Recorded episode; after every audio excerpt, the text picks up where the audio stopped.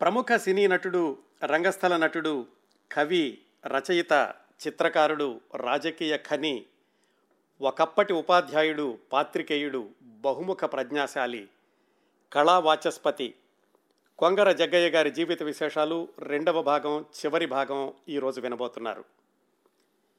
ముందుగా క్రిందటి వారం మొదటి భాగంలో ఏం మాట్లాడుకున్నామో క్లుప్తంగా గుర్తు చేసుకుని ఆ తర్వాత మిగతా విశేషాలు తెలుసుకుందాం.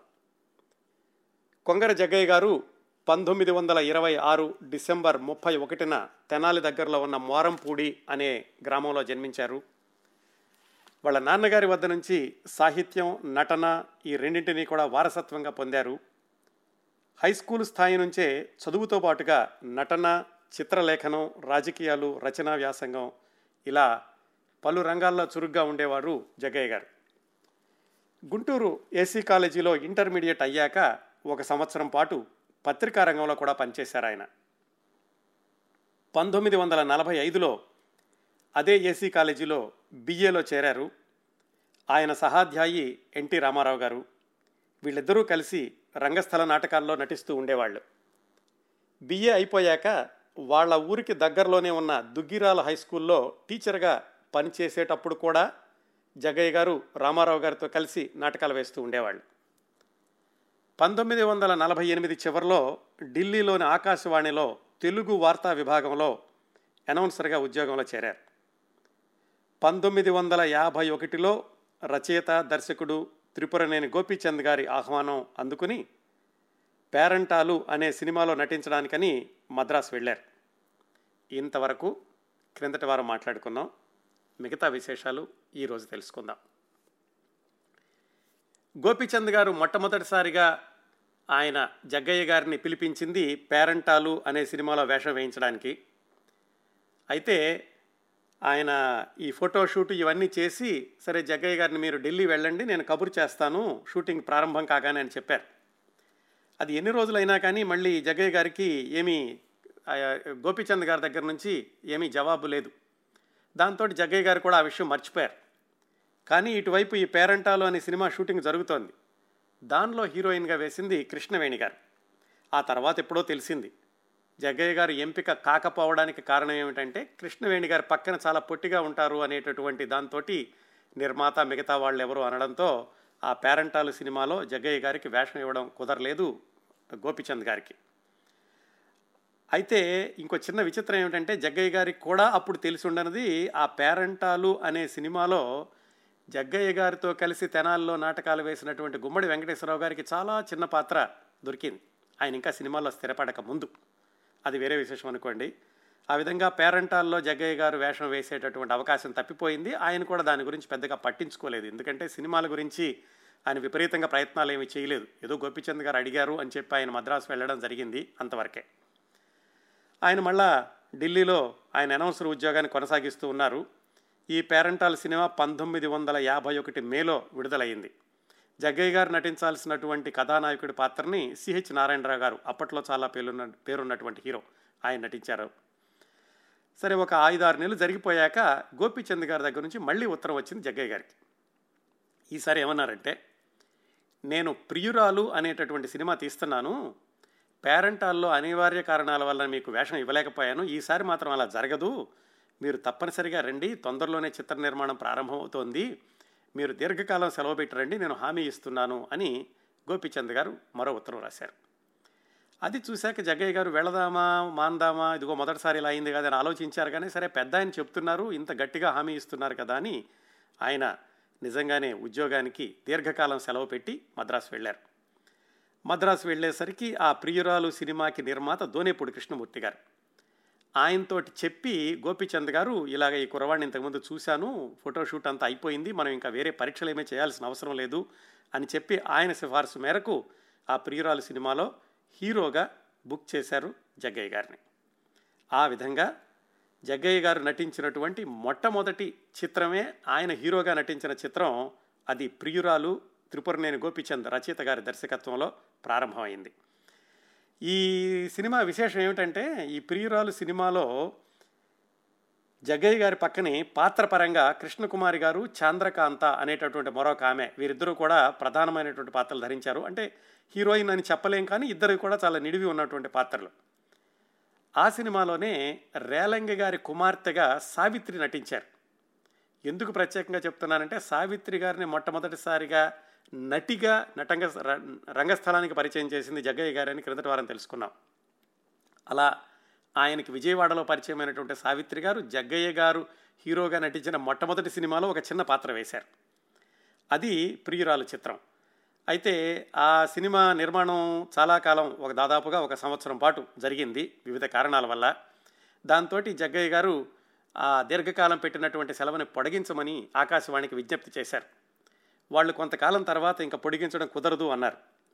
అప్పటికే ఏమైందంటే జగ్గయ్య గారికి ఆదర్శం అని మరో సినిమాలో కూడా వేషం వేసేటటువంటి అవకాశం వచ్చింది. సరే రెండు సినిమాలు చేతిలో ఉన్నాయి అనుకుంటూ ఉండగానే పాలేరు అని మరో చిత్రంలో కూడా ఆయనకి హీరో వేషం వేసే అవకాశం వచ్చింది. ఒకేసారి మూడు సినిమాల్లో హీరోగా ఆయన బుక్ అయ్యారు. ఈ ప్రియురాలు సినిమా షూటింగ్ జరుగుతూ ఉండగా. ఆ ధైర్యంతో ఇంకా ఎలాగో ఆకాశవాణి వాళ్ళు సెలవు పొరగ పొడిగించడం లేదని చెప్పి ఉద్యోగానికి రాజీనామా ఇచ్చేశారు. అప్పటికే ఆయనకు వివాహం అయింది సంతానం కూడా. అయినా కానీ ధైర్యంగా మూడు సినిమాలు ఉన్నాయి కదా అని ఉద్యోగానికి రాజీనామా ఇచ్చేసి మద్రాసులోనే ఉండిపోయారు. అయితే ఆ ప్రియురాలు సినిమా విడుదలయ్యింది. కాకపోతే అది ఏమాత్రం విజయవంతం కాలేదు. ఆ తర్వాత వచ్చినటువంటి ఆదర్శం. ఆ సినిమాలో సావిత్రి గారు జానకి గారు ప్రధాన పాత్రలు పోషించారు. ఆ విధంగా జగ్గయ్య గారు నటించినటువంటి మొదటి రెండు సినిమాల్లోనూ సావిత్రి గారు కూడా నటించారనమాట ఆ ఆదర్శం సినిమా కూడా ఏమాత్రం సరిగా ఆడలేదు. ఈ రెండు సినిమాలు పంతొమ్మిది వందల యాభై రెండులో విడుదలైనవి రెండు కూడా పరాజయం పాలైనవి ఆయన బుక్ అయినటువంటి మూడో సినిమా పాలేరు. ఆ సినిమానేమో అసలు చిత్ర నిర్మాణమే మొదలు కాలేదు. ఈ విధంగా జగ్గయ్య గారు ఒకేసారి మూడు సినిమాల్లో హీరోగా అవకాశం వచ్చింది అనుకున్నారు కానీ అందులో రెండు తయారై ఫెయిల్ అయినాయి ఒకటి అసలు మొదలే కాలేదు. దాంతో పంతొమ్మిది వందల యాభై మూడులో జగ్గయ్య గారికి ఒక తీవ్రమైనటువంటి సందిగ్ధత ఎదురైంది. అసలు ఈ సినిమా రంగంలో ఉందామా వెళదామా? మూడు సినిమాలు ఫెయిల్ అయినాయి మిగతా అవకాశాలు ఏమీ రావటం లేదు. సహజంగానే మరి కొత్తగా వచ్చినటువంటి హీరో సినిమాలు పరాజయం పాలైనవి అంటే సినిమాలో వేషం ఇవ్వడానికి ఎవరు ముందుకు రారు కదా? దాంతో ఆయన ఈ వెళదామా ఉందామా అనేటటువంటి ఆలోచనలో ఉండగా హెచ్ఎం రెడ్డి గారు ఆయన దగ్గరికి వచ్చారు. నేను బేదల ఆస్తి అనేటటువంటి సినిమా తీస్తున్నాను తెలుగులోను తమిళంలోనూ కూడాను ఈ రెండింటిలోనూ కూడా నీకు వేషం ఇస్తాను అబ్బాయి అబ్బాయి అని చెప్పి హెచ్ఎం రెడ్డి గారు జగ్గయ్య గారిని కలుసుకున్నారు. హెచ్ఎం రెడ్డి గారు అంటే అప్పటికే చాలా పేరున్నటువంటి దర్శకుడు. ఆయన ఏమిటంటే కొత్త వాళ్ళతో ప్రయోగాలు చేస్తూ ఉంటారు. అంతకుముందు రాజనాల గారు కాంతారావు గారు వాళ్ళందరికీ కూడా వేషాలు ఇచ్చింది హెచ్ఎం రెడ్డి గారే. జగ్గయ్య గారిని కూడా అలాగే ఆయన ధైర్యం చేసి అడిగారు. సరే రెండు రెండు భాషల్లోనూ వేయడం కదా అని చెప్పి జగ్గయ్య గారు కొంతకాలం నడుస్తుంది నిలదెక్కుకోవడానికి కూడా ఉంటుందని చెప్పి ఆయన ఒప్పుకున్నారు. ఆ బేదల ఆస్తి అనేటటువంటి సినిమా షూటింగ్ అది కూడా ఒక ఎనిమిది తొమ్మిది నెలల పాటు జరిగింది. ఎలాగైతే పంతొమ్మిది వందల యాభై మూడు గడిచిపోయింది. పంతొమ్మిది వందల యాభై నాలుగు వచ్చేసరికి జగ్గయ్య గారికి ఆయన నట జీవితంలో ముఖ్యమైనటువంటి మలుపు తిప్పిన సినిమా పంతొమ్మిది వందల యాభై నాలుగు మొదట్లో ఆయన బుక్ చేసినటువంటి సినిమా అది బంగారు పాప. ఆ సినిమా దర్శకుడు బిఎన్ రెడ్డి గారు. ఈ బంగారు పాప చిత్రం గురించి మనం సమగ్రమైనటువంటి కార్యక్రమాన్ని చాలా రోజుల క్రిందట చేసుకున్నాం. మీరు యూట్యూబ్లోకి వెళ్ళి కిరణ్ ప్రభ స్పేస్ బంగారు పాప అని కొడితే ఈ చిత్రం గురించినటువంటి పూర్తి సమాచారం వినొచ్చు. బిఎన్ రెడ్డి గారు ఒకసారి ఇలాగ ఎవరో ఒక కొత్త కురవాడిని ఫెయిల్ అయినా కానీ ఆయన్ని సినిమాలోకి తీసుకున్నారు అనగానే చిత్ర పరిశ్రమకు కూడా ఈ జగ్గయ్య అనేటటువంటి నటుడిలో ఏదో ఒక ప్రత్యేకత ఉండి ఉంటుంది. లేకుంటే బిఎన్ రెడ్డి గారు తీసుకోరు. అది బిఎన్ రెడ్డి గారు నటుల నటులకి ఇచ్చేటటువంటి ప్రత్యేకత ఆయన ఆయనకున్నటువంటి ప్రతిష్టత. దాంతో జగ్గయ్య గారికి ఇంకా ఏమాత్రం వెనక్కి తిరిగి చూసుకోకుండా విపరీతంగా అవకాశాలు రావడం ప్రారంభమైంది. మరి ఇబ్బడి ముబ్బడిగా కాదు కానీ ఆయన మళ్ళీ మద్రాసు వదిలి వెళదాము అనేటటువంటి ఆలోచన రాకుండా చేసేటంతగా ఆయనకు అవకాశాలు వచ్చినాయి. ఎప్పుడు ఇది ఇంకా బంగారు పాప సినిమా విడుదల కాకముందే. పంతొమ్మిది వందల యాభై నాలుగు మొదట్లో ఈ బంగారు పాప సినిమాకి ఆయన కాంట్రాక్ట్ సంతకం చేస్తే అది పంతొమ్మిది వందల యాభై ఐదు మార్చిలోనే ఇప్పుడు విడుదలైంది. ఈలోగానే ఆయనకి మిగతా చాలా సినిమాల్లో అవకాశాలు రావడం మరొక ముఖ్యమైనటువంటి మలుపు కూడా జరిగింది ఆయన తెర జీవితంలో. అవేంటంటే ఈ బంగారు పాప సినిమాలో బుక్ అవగానే ఆయనకి వచ్చినటువంటి మిగతా అవకాశాలు బాల సన్యాసమ్మ అని ఆ సినిమా అలాగే అన్నపూర్ణ వాళ్ళ దొంగరాముడు అట్లాగే పీపుల్లయ్య గారి అర్ధాంగి జీవరలక్ష్మి గారు మ్, కెఎస్ ప్రకాశ్రావు గారు నిర్మిస్తున్నటువంటి అంతే కావాలి ఇలాంటి సినిమాల్లో ఆయన బుక్ అయ్యారు. కొన్నింటిలో హీరో కొన్నింటిలో ప్రధాన పాత్ర కొన్నింటిలో సైడ్ హీరో అలాగా. ఆయన కేవలం కథానాయకుడైతేనే నటిస్తాను అని పెట్టుకోలేదు. అందుకనే ఆ మొట్టమొదటి రోజు నుంచే అర్ధాంగిలో అక్కిన నాగేశ్వరరావు గారితో కలిసి నటించారు. ఇన్ని సినిమాలు ఒకేసారి వచ్చినాయి పంతొమ్మిది వందల యాభై నాలుగులో. ఇంకా ఆయన వెనక్కి తిరిగి వెళ్ళేటటువంటి అవకాశం లేదు. ఆయనకి ఆలోచన కూడా మానుకుని ఇంకా మద్రాసులోనే కొనసాగడం జరిగింది. ఇంకొకటి ఏమైందంటే ఈ పంతొమ్మిది వందల యాభై నాలుగులో బంగారు పాప ఈ మిగతా సినిమాల షూటింగ్ జరుగుతూ ఉన్న రోజుల్లోనే ఆయనకి మరొక అద్భుతమైనటువంటి అవకాశం వచ్చింది.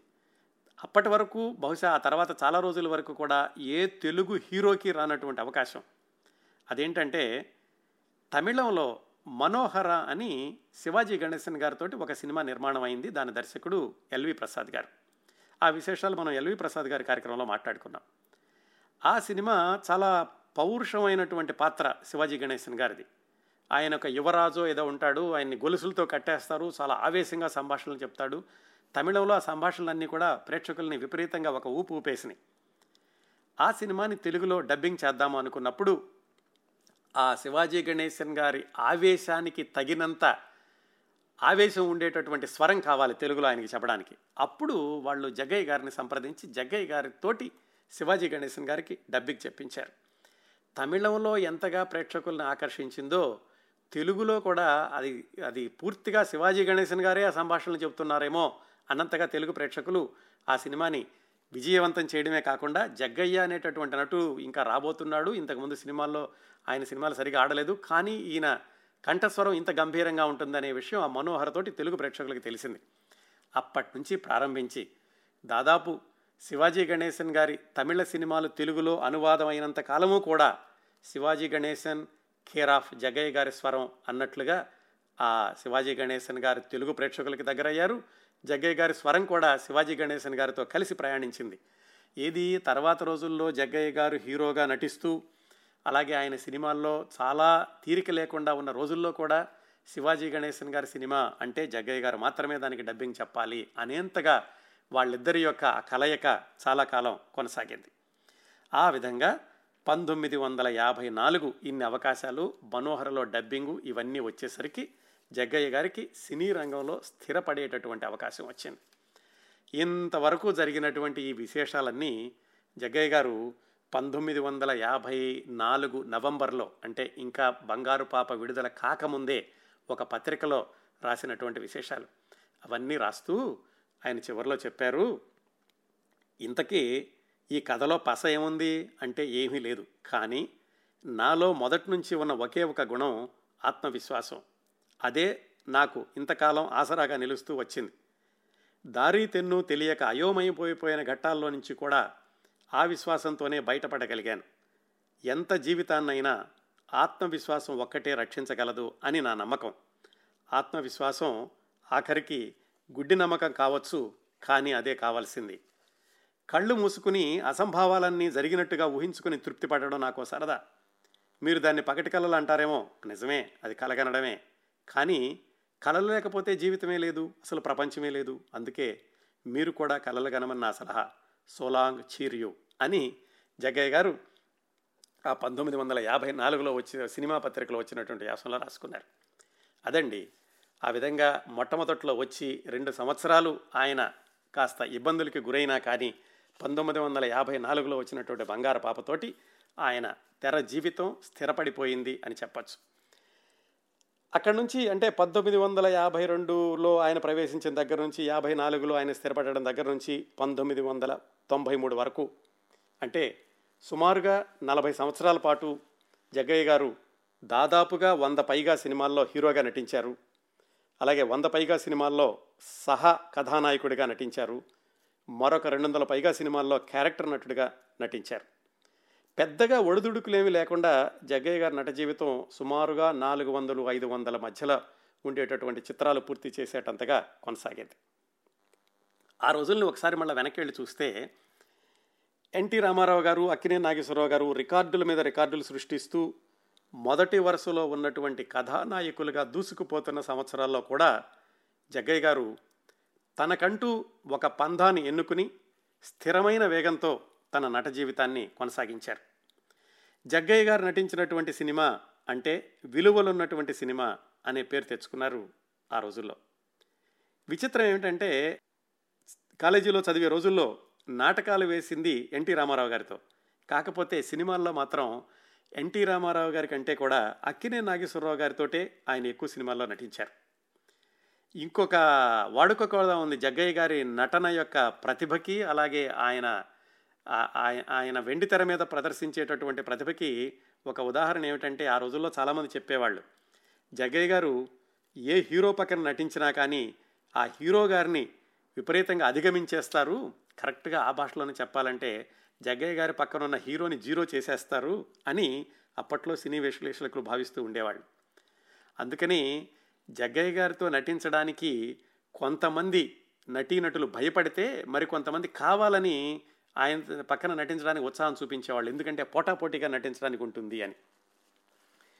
ఇంకా జగ్గయ్య గారి నట జీవితంలోని కొన్ని కొన్ని ముఖ్యమైనటువంటి విశేషాలను చూస్తే అక్కినే నాగేశ్వరరావు గారు సావిత్రి గారు జగ్గయ్య గారు ఈ ముగ్గురు కలిసి నటించినటువంటి మనసే మందిరం డాక్టర్ చక్రవర్తి ప్రాణమిత్రులు మనుషులు మమతలు ఇలాంటి అనేక సినిమాలు విజయవంతమయ్యాయి. వాటిల్లో ఒక్కొక్కసారి జగ్గయ్య గారు కథానాయకుడు లేకపోతే ఉప కథానాయకుడు సాఫ్ట్ విలను ఇలాంటి పాత్రలన్నీ కూడా పోషించారు ఆయన. జగపతి పిక్చర్స్ రాజేంద్ర ప్రసాద్ గారు ఆయన మొట్టమొదటిగా నిర్మించినటువంటి చిత్రం అన్నపూర్ణ. దాంట్లో కూడా జగ్గయ్య గారు జమున గారు హీరో హీరోయిన్లు. ఆ తర్వాత చాలా సినిమాల్లో జమున గారు జగ్గయ్య గారు హిట్ పెయిర్ అనేటటువంటి పేరు తెచ్చుకున్నారు. ఈ జగపతి పిక్చర్స్ వాళ్ళ మొదటి సినిమానే కాకుండా ఆ తరువాత జగపతి పిక్చర్స్ వాళ్ళ సినిమాలు అన్నింటిలో కూడా జగ్గయ్య గారు హీరో కాకపోయినా కానీ ఒక ప్రధానమైన పాత్ర ఉంటూ వచ్చింది. ఆత్మబలం కానీ అంతస్తులు కానీ ఆస్తిపరులు కానీ వీటిల్లో చూసుకున్నా కానీ.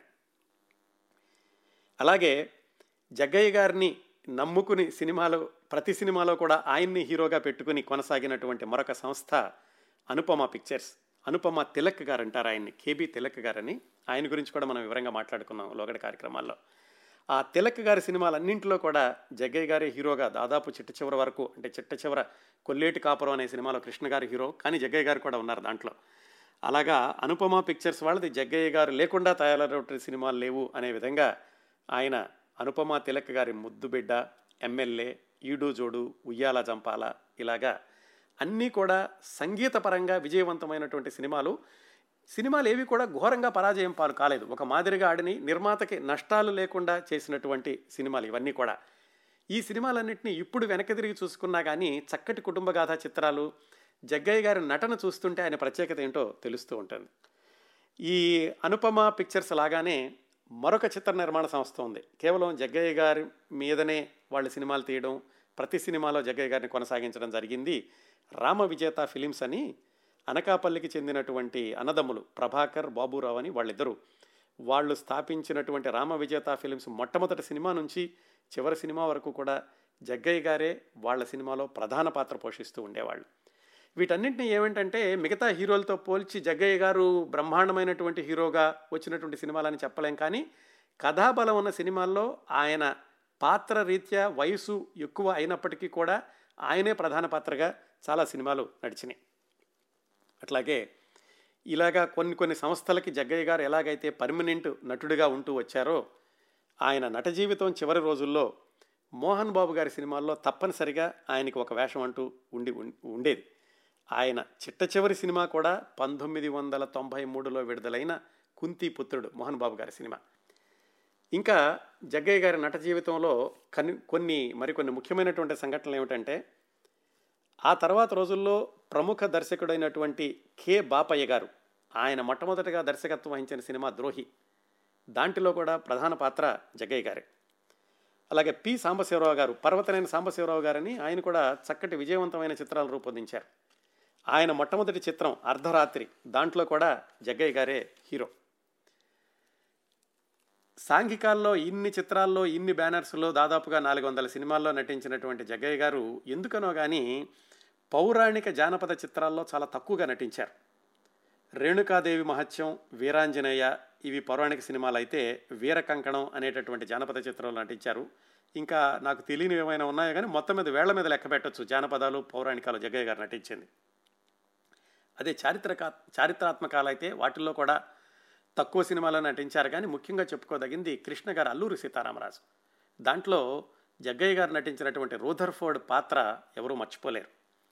ఈ పౌరాణికాలు అంటే ఒక విషయం గుర్తొస్తుంది. ఏమిటంటే తిలక్ గారు ఎన్టీ రామారావు గారితో జగ్గయ్య గారితోటి శ్రీకృష్ణార్జున యుద్ధం సినిమా తీద్దామని ఆయన ప్రణాళికలు సిద్ధం చేసుకుని ఎన్టీ రామారావు గారు కృష్ణుడిగాను జగ్గయ్య గారు అర్జునుడిగాను ఆయన షూటింగ్ కూడా ప్రారంభించి ఎన్టీ రామారావు గారితో కూడా కొన్ని దృశ్యాలను కూడా చిత్రీకరించారు. ఇంకా జగ్గయ్య గారు వచ్చేటటువంటి షూటింగ్ సమయం రాలేదు అర్జునుడిగాను ఈలోగా ఏమైందంటే ఎన్టీ రామారావు గారు అక్కినే నాగేశ్వరరావు గారు నిర్మించిన వాళ్ళు నటించినటువంటి సినిమాలు విజయవంతం అవుతున్న దృష్ట్యా అర్జునుడిగా అక్కినే నాగేశ్వరరావు గారిని తీసుకుందాం అనుకుని జగ్గయ్య గారికి చెప్పారు తిలక్ గారు. ఎందుకంటే ఆయన సంస్థలో క్రమం తప్పకుండా వస్తున్నటువంటి నటుడు కాబట్టి ఇలాగ వ్యాపార రీత్యా ఆయనతో చేద్దాం అనుకుంటున్నాను మీకేం అభ్యంతరం లేదు కదా అంటే జగ్గయ్య గారు అలాంటిది ఏం లేదండి మీకు ఏది వ్యాపారాత్మకంగా ఉంటుందనుకుంటే అది చేయండి అని జగ్గయ్య గారు చెప్పారు.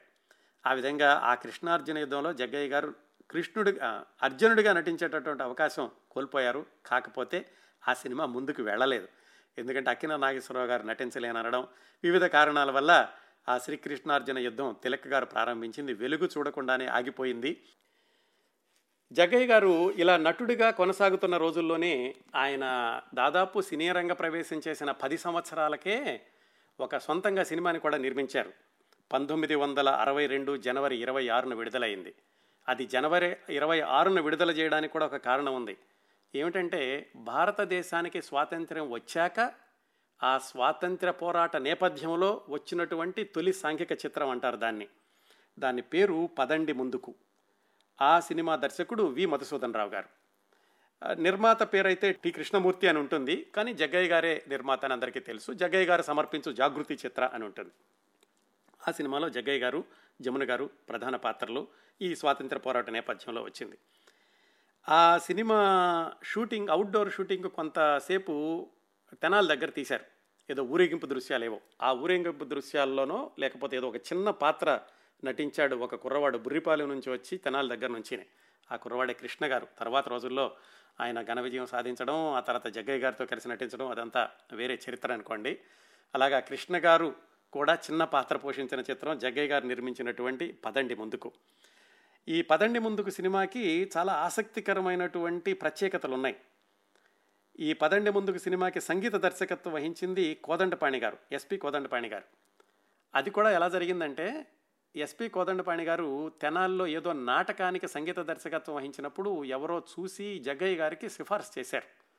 ఈయన చాలా చక్కటి సంగీతం ఇచ్చారు ఈ నాటకానికి. మీరు కన్న కొడుకు అనే సినిమాలో నటిస్తున్నారు కదా నిర్మాతలకి చెప్పండి అని. ఈ సంఘటన జరిగింది పదండి ముందుకి ముందు సంవత్సరంలో అంటే పంతొమ్మిది వందల అరవై ఒకటిలో. ఆ విధంగా జగ్గయ్య గారు ఆయన సిఫార్సు చేసిన మీదట ఎస్పి కోదండపాణి గారికి సంగీత దర్శకుడిగా అవకాశం వచ్చింది. జగ్గయ్య గారే నటించిన కన్న కొడుకు అనే సినిమాలో. ఆ తర్వాత ఎస్పి కోదండ గారి కోదండపాణి గారి రెండో సినిమా జగ్గయ్య గారి నిర్మించినటువంటి ఈ పదండి ముందుకు. ఈ రెండు సినిమాల్లో కూడా జగ్గయ్య గారు ఒక సినిమాలో పద్యాలు ఒక సినిమాలో పాఠం పాట రాశారు. చాలా ఆశ్చర్యంగా ఉంటుంది చాలామందికి తెలియకపోవచ్చు. జగ్గయ్య గారు రచయిత అని తెలుసు కానీ సినిమాల్లో కూడా రాశారు అని. ఆయన కన్న కొడుకు సినిమాలో అత్యద్భుతమైనటువంటి పద్యాలు రాశారు. పదండి ముందుకు సినిమాలో పాట రాశారు. ఆ పాట కూడా మంచికి కాలం తీరిందా మనిషికి హృదయం మారిందా పాపం పెరిగే పగబూని నీ ప్రాణాలు బలిగా కోరిందా? ఇలా అద్భుతమైనటువంటి పాట. ఆ పాటకి ఇంకొక విశేషం ఆ పాట పాడింది మహమ్మద్ రఫీ గారు. మహద్ర మహమ్మద్ రఫీ గారు తొలిసారిగా తెలుగులో పాట పాడింది కూడా జగ్గయ్య గారి ఈ పదండి ముందుకులోనే. అది కూడా ఆయన రాసిన పాటే. అది కూడా ఒక ప్రత్యేకత. ఈ కన్న కొడుకు సినిమాలో ఆయన పద్యాలు రాశాను అని చెప్పాను కదా ఒక ఉదాహరణ చెప్తానంటే జగ్గయ్య గారిలో ఉన్నటువంటి కవితాత్మకి ఒక ఉదాహరణ.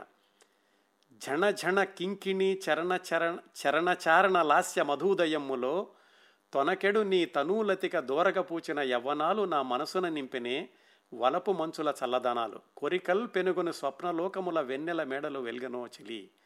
నీ మధురాధరాల కుసుమించిన హాస వసంత శోభనై నీ మధుభాషణాల రవళించిన మోహన వేణునాదమై నీ మదిలోని భావమై నిన్నెడబాయని నీలి నీడనై మమైక జీవితమ్మె రసమంజరిగా తరింతునో చెలి. ఇది ఒక సినిమా హీరో రాసినటువంటి పద్యాలు అంటే చాలా ఆశ్చర్యకరంగా ఉంటుంది. అది జగ్గయ్య గారిలో ఉన్నటువంటి పాండిత్యానికి ఒక మచ్చు తునక. ఈ పదండి ముందుకు చిత్రం పంతొమ్మిది వందల అరవై రెండు జనవరిలో విడుదలైంది అనుకున్నాం కదా. తర్వాత పంతొమ్మిది వందల అరవై ఆరులో రష్యాలో జరిగినటువంటి అంతర్జాతీయ చలనచిత్రోత్సవంలో కూడా ప్రదర్శించబడింది అది.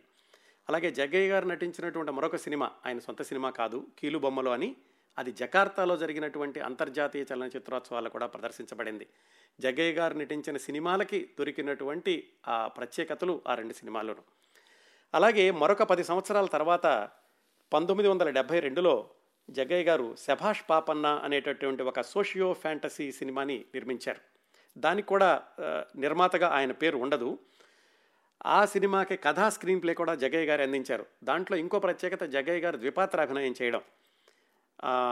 ఈ శభాష్ పాపన్న సినిమాలో మరొక ప్రత్యేకత ఏమిటంటే చాలామంది రచయితలు అలాగే సినీ ప్రముఖులు కూడా దాంట్లో అతిథి పాత్రలు పోషించారు.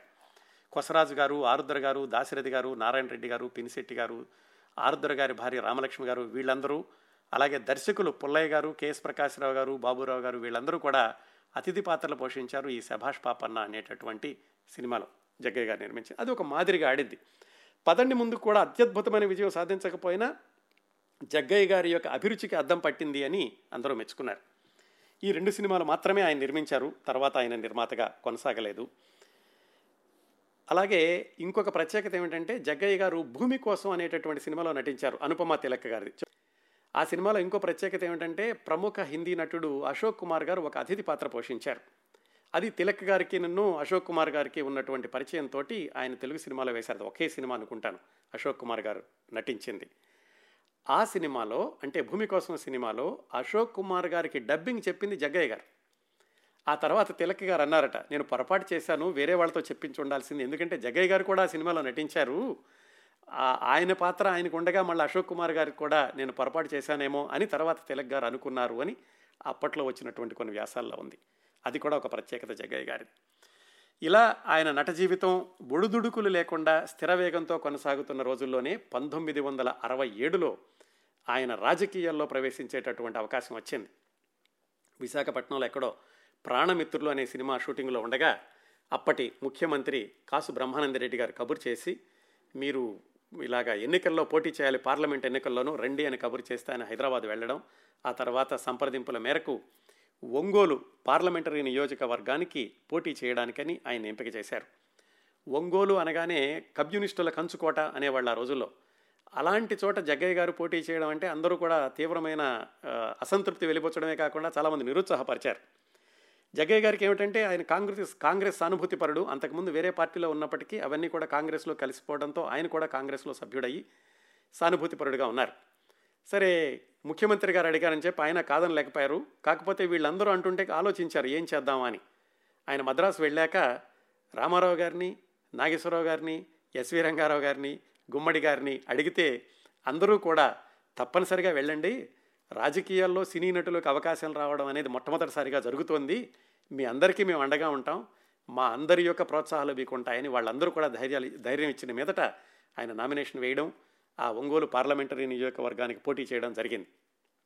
ఆ ఎన్నికలు జరిగినన్ని రోజులు కూడా ఆయన ఒంగోలు చుట్టుపక్కల ప్రాంతాల్లోనే ఉండి తొమ్మిది నియోజకవర్గాలు కూడా పర్యటించి అత్యంత ఘన విజయం సాధించారు. కమ్యూనిస్టుల కంచుకోటను బద్దలు కొట్టినటువంటి తొలి కాంగ్రెస్ అభ్యర్థి జగ్గయ్య గారు దాదాపుగా ఎనభై వేలు పైగా మెజారిటీ వచ్చింది.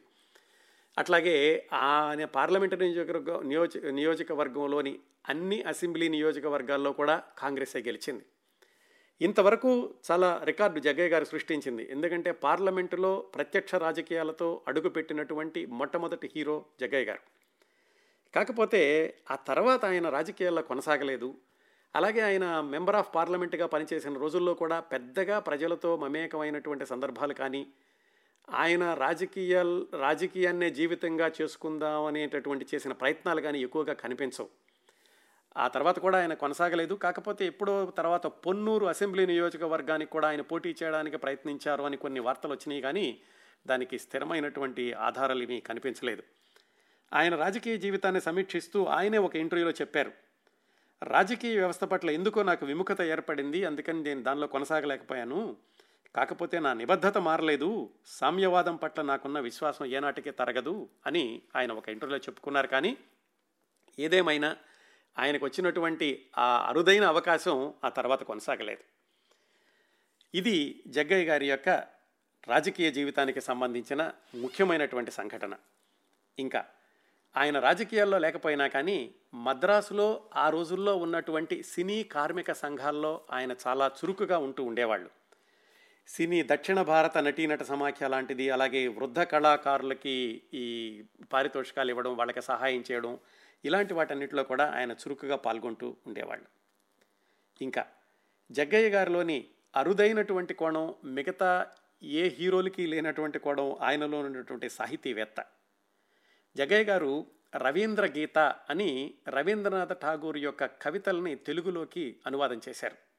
అంటే కేవలం గీతాంజలిలో ఉన్నటువంటి కవితలు కాకుండా రవీంద్రనాథ్ ఠాగూర్ గారు అప్పుడప్పుడు రాసినటువంటి అన్ని పుస్తకాల్లోని కవితల్ని కలిపి తెలుగులో రాశారు. అది కూడా ఆయన ఏంటంటే తెలుగులో కవితల్లాగా కాకుండా పద్యాల రూపంలో రాశారు. ఆ పద్యాలు చదువుతుంటే జగ్గయ్య గారు అనేటటువంటి ఒక సినిమా హీరో రాశారు అనుకోం ఒక తెలుగు పండితుడు చాలా ఆరితేరినటువంటి తెలుగు పండితుడు రాసినటువంటి పద్యాల స్థాయిలో ఉంటాయి ఆయన రవీంద్ర గీతలో రాసినటువంటి పద్యాలు రవీంద్రనాథ్ ఠాగూర్ గారి ఆయన కవితలకి అనువాదం. ఆ పుస్తకాన్ని వాళ్ళ నాన్నగారికి అంకితం ఇచ్చారు. వాళ్ళ నాన్నగారు పంతొమ్మిది వందల డెబ్భై ఎనిమిది వరకు ఉన్నారు. పంతొమ్మిది వందల డెబ్భై ఎనిమిదిలో వాళ్ళ నాన్నగారు మరణించారు. ఇది కాకుండా జగ్గయ్య గారు పంతొమ్మిది వందల తొంభై మూడులో ఆయన చిట్ట చివరి సినిమా అని చెప్పుకున్నాం కదా అంతకు ముందే అంటే పంతొమ్మిది వందల ఎనభై తొమ్మిది తొంభై ప్రాంతాల్లో ఆచార్య ఆత్రేయ ప్రముఖ సినీ రచయిత తెలుసు కదా మీ అందరికీ ఆయన గురించి కూడా మన ప్రత్యేకమైన కార్యక్రమం పలువారాలు చేశాం. ఆత్రేయ గారికి ఒకసారి తన తన రచనలన్నింటినీ కూడా ఒక సినిమా పాటలన్నింటినీ కూడా సంకలనలాగా తీసుకొస్తే బాగుంటుంది అని ఆయన పుస్తకాల మీద పరిచయం చేస్తున్న పరిశోధన చేస్తున్నటువంటి పైడిపాల అనే రీసెర్చ్ స్కాలర్తో కలిసి ఆయన జగ్గయ్య గారి దగ్గరికి వెళ్ళారు. మీరు మాత్రమే ఈ పనిని సమర్థవంతంగా చేయగలరు. నా పాటలన్నింటినీ కూడా ఒక పుస్తక రూపంలో తీసుకురావాలి. ఆ కార్యభారాన్ని మీ మీద పెడుతున్నాను అని జగ్గయ్య గారితో చెప్పారు. జగ్గయ్య గారు దానికి మహదానందంగా ఒప్పుకున్నారు. ఎందుకంటే ఆయన సాహితీ ప్రియుడు. ఆయన ఇంట్లోనే లక్షలాది రూపాయలు విలువ చేసే పుస్తకాలు ఉన్నాయి ఒప్పుకున్నాక ఆత్రేయ గారు ఈ పైడిపాల గారు జగ్గయ్య గారు మళ్ళా ఫలానా రోజున కలుద్దాము అనుకున్నారు. మళ్ళీ తర్వాత ఈ కార్యక్రమానికి ఒక కార్యాచరణ రూపొందించడానికి. సరిగ్గా వాళ్ళు ఏ రోజైతే కనుక్కు కలుసుకుందాం అనుకున్నారో ఆ రోజే ఆత్రేయ గారు మరణించారు. ఆ తర్వాత పైడిపాల గారు అలాగే జగ్గయ్య గారు కలిసి ఆ కార్యక్రమాన్ని ముందుకు తీసుకెళ్ళారు. దాని సందర్భంగా జగ్గయ్య గారు మేనేజింగ్ ట్రస్టీగా ఉంటూ మనస్విని పబ్లిక్ చారిటబుల్ ట్రస్ట్ అనేటటువంటి ఒక సంస్థను ప్రారంభించి దాని తరఫున ఆత్రేయ గారి పుస్తకాలన్నింటినీ కూడా ప్రచురించడం ప్రారంభించారు. ఏడు ఏడు సంపుటాలుగా ప్రచురించారు పంతొమ్మిది వందల తొంభైలోనే. ఈ మనస్విని చారిటబుల్ ట్రస్ట్ అని జగ్గయ్య గారు మేనేజింగ్ ట్రస్టీగా ప్రారంభించగానే సినీ ప్రముఖులందరూ కూడా దానికి భారీగా విరాళాలు ఇచ్చారు. దాసరి నారాయణరావు గారు అక్కినే నాగేశ్వరరావు గారు చిరంజీవి గారు మాగుంట సుబ్బరామరెడ్డి గారు వీళ్ళందరూ కూడా పాతిక వేలు పాతిక వేలు విరాళాలు ఇచ్చారు. అలాగే ఆ మనస్విని ట్రస్ట్లో కెఎస్ ప్రకాశ్రావు గారు విబి రాజేంద్ర ప్రసాద్ గారు రామానాయుడు గారు ఎంఎస్ రెడ్డి గారు దేవి వరప్రసాద్ గారు మురారి గారు మోహన్ బాబు గారు అలాగే రీసెర్చ్ స్కాలర్గా ఉన్న పైడిపాల గారు వీళ్ళందరూ కూడా సభ్యులుగా ఉన్నారు. వాళ్ళు ఆత్రేయ గారి యొక్క పుస్తకాలని ఏడు సంపుటాలుగా తీసుకురావడమే కాకుండా ఆ సంస్థని కేవలం పుస్తక ప్రచురణ సంస్థగానే మిగల్చకుండా ప్రతి సంవత్సరము కూడా అత్యద్భుతమైనటువంటి సినిమా గేయం రాసిన ఒక రచయితకి ఆత్రేయ మనస్విని అవార్డ్ అనే దాన్ని ప్రకటించి దాన్ని దాదాపుగా పన్నెండు సంవత్సరాల పాటు కొనసాగించారు. అది కూడా ఈ మనస్విని ట్రస్ట్ తరఫున జగ్గయ్య గారు మేనేజింగ్ ట్రస్టీగా కొనసాగింది.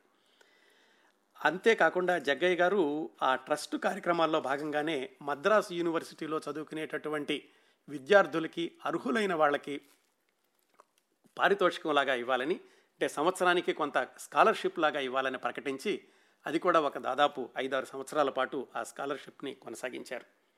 ఈ విశేషాలన్నీ కూడా జగ్గయ్య గారితోటి చివరి పది సంవత్సరాలు అత్యంత సన్నిహితంగా ఉన్న పైడిపాల గారు ప్రత్యక్షంగా చెప్పారండి. ఆయనతో మాట్లాడాను నేను ఈ కార్యక్రమం చేద్దాం అనుకున్నప్పుడు. దాదాపుగా పంతొమ్మిది వందల ఎనభై తొమ్మిది నుంచి జగ్గయ్య గారు మరణించే వరకు కూడా ప్రతి సంవత్సరం ఆయన కలుసుకుంటూ ఈ మనస్విని కార్యక్రమాల యొక్క నిర్వహణలో కూడా ప్రముఖ పాత్ర వహించారు పైడిపాల గారు. ఆయన చెప్పారు జగ్గయ్య గారి యొక్క చివరి రోజులు ఎలా ఉండేది ఏమిటి అని.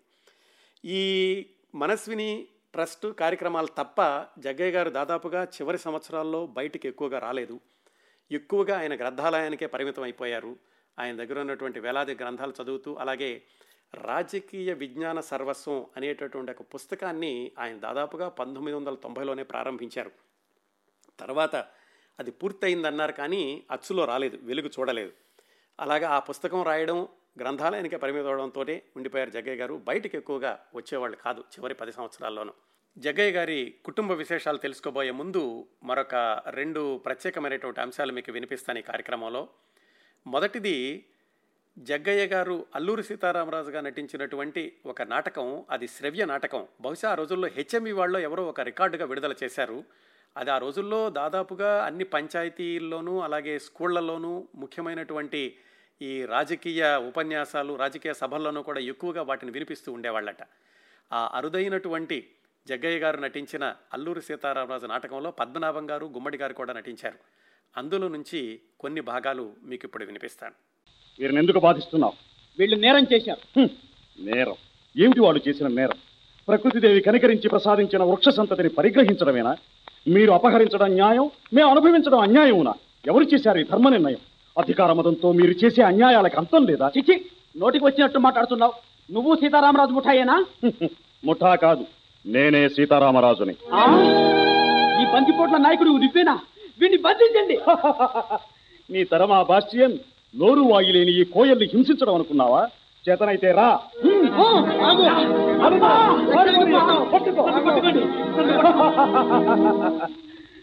పిరికి పంత ఏమైంది నీ ప్రజ్ఞ?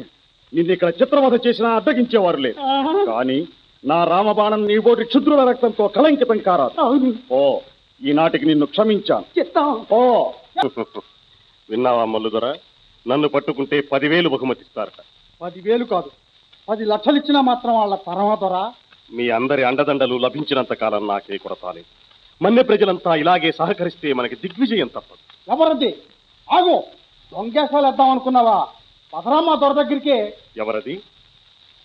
ఆ, ఎవరో సర్కారులో తొత్తు. మనల్ని పట్టుకోవాలని బయలుదేరాడు. మోగాడు.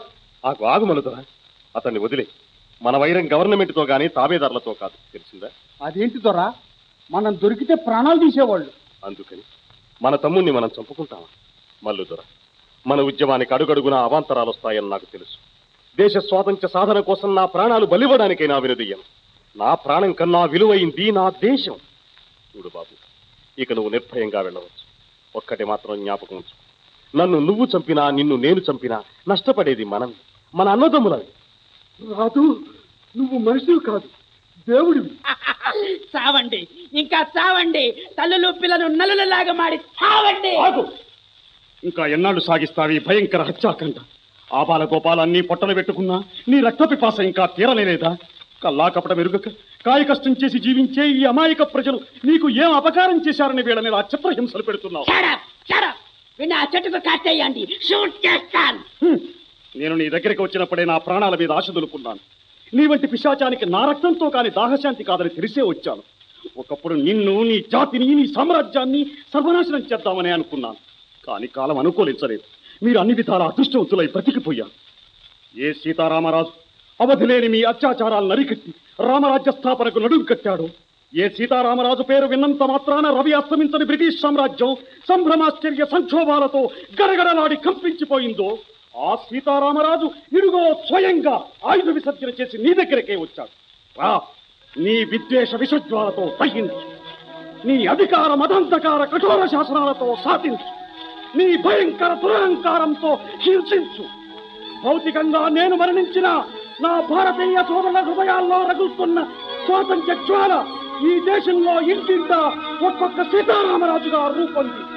నిన్ను నీ సామ్రాజ్యవాదాన్ని భస్మీపటలం చేయక మానదు వందే మాతరం. వందే మాతరం. వందే మాతరం. ఆయన కుటుంబాన్ని గురించినటువంటి విశేషాలు చాలా తక్కువగా తెలుస్తూ ఉంటాయి. ఎందుకంటే ఆయన ఆయన కుటుంబాన్ని ఎక్కువగా కూడా ఆయన బహిరంగంగా ఎక్కువగా బయటకు తీసుకురాలేదు ఎక్కువగా విశేషాలు కూడా తెలియవు.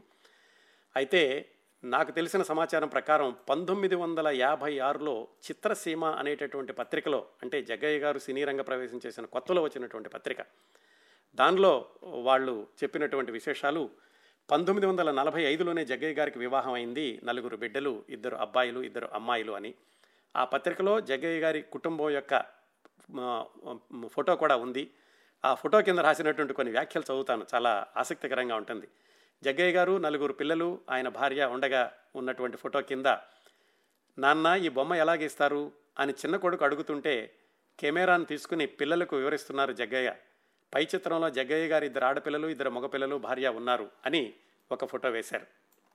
అలాగే ఇంకో ఫోటోలో చిన్నపిల్లలిద్దరిని దగ్గర పెట్టుకుని ఉన్నారు జగ్గయ్య గారు. ఏదో పేపర్ చదువుతూ. దాని కింద రాసినటువంటి వ్యాఖ్యానం చిన్నపిల్లలిద్దరిని దగ్గర కూర్చోపెట్టుకుని ఇలస్ట్రేటెడ్ వీక్లీలోనే రాయలసీమ సహజ సంపదను విసిరి విశదీకరిస్తున్నారు జగ్గయ్య గారు. తండ్రి వలె ఈ పిల్లలు కూడా సాహితీపరులు కావచ్చు అని రాశారు. ఇంకో బొమ్మలో చిన్నపిల్లాడికి జగ్గయ్య గారి మేనలుడు బొమ్మలు చూపిస్తుంటే ఆయన రెండో తమ్ముడు కెమెరాను సరిచేస్తున్నారు. పెద్ద తమ్ముడు చీట్లపేక తమాషా చేస్తుంటే జగ్గయ్యకు ఇవేమీ పట్టనట్టు సిగరెట్ కాలుస్తూ ఏమేమో తలపేస్తున్నారు అని ఇలాగా ఆయన కుటుంబానికి సంబంధించినటువంటి మూడు ఫోటోలు వేసి వాటి కింద వ్యాఖ్యలు రాశారు.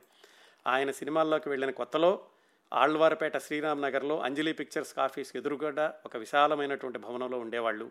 ఆయనకు అప్పట్లో ఒక కారు కూడా ఉండేది నల్ల కారు. దాని పేరు కూడా హిందుస్థాన్ ల్యాండ్ మాస్టర్ కార్ అని కూడా ఉండేదట. ఇవన్నీ కూడా ఆ పంతొమ్మిది వందల యాభై ఆరు చిత్రసీమలో ఉన్నటువంటి పత్రికలో ఉన్న విశేషాలు.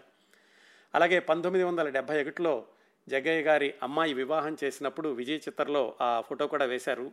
వాళ్ళ అమ్మాయి వివేహా వివాహానికి ఆయన కవి సమ్మేళనం ఏర్పాటు చేసి అప్పట్లో ఉన్నటువంటి ప్రసిద్ధమైన కవులు ఆరుద్ర గారు అలాగే దేవులపల్లి కృష్ణశాస్త్రి గారు వాళ్ళందరినీ పిలిచి కవి సమ్మేళనం కూడా ఏర్పాటు చేయించారు. చిట్ట చివరి రోజుల్లో ఆయన ఎక్కువగా బయటకు వచ్చేవాళ్ళు కాదు అని తెలుసుకున్నాం కదా. రెండు వేల రెండులో ఆయన మరణించడానికి రెండు సంవత్సరాల ముందు ఆయన ఇచ్చినటువంటి ఒక ఇంటర్వ్యూలో ఆయన జీవితాన్ని సమీక్షించుకుంటూ ఆయన చెప్పినటువంటి విశేషాలు ఒకసారి వెనక తిరిగి చూసుకుంటే ఎన్నెన్నో ఘట్టాలు ఎన్నో అనుభవాలు ఎన్నో మలుపులు.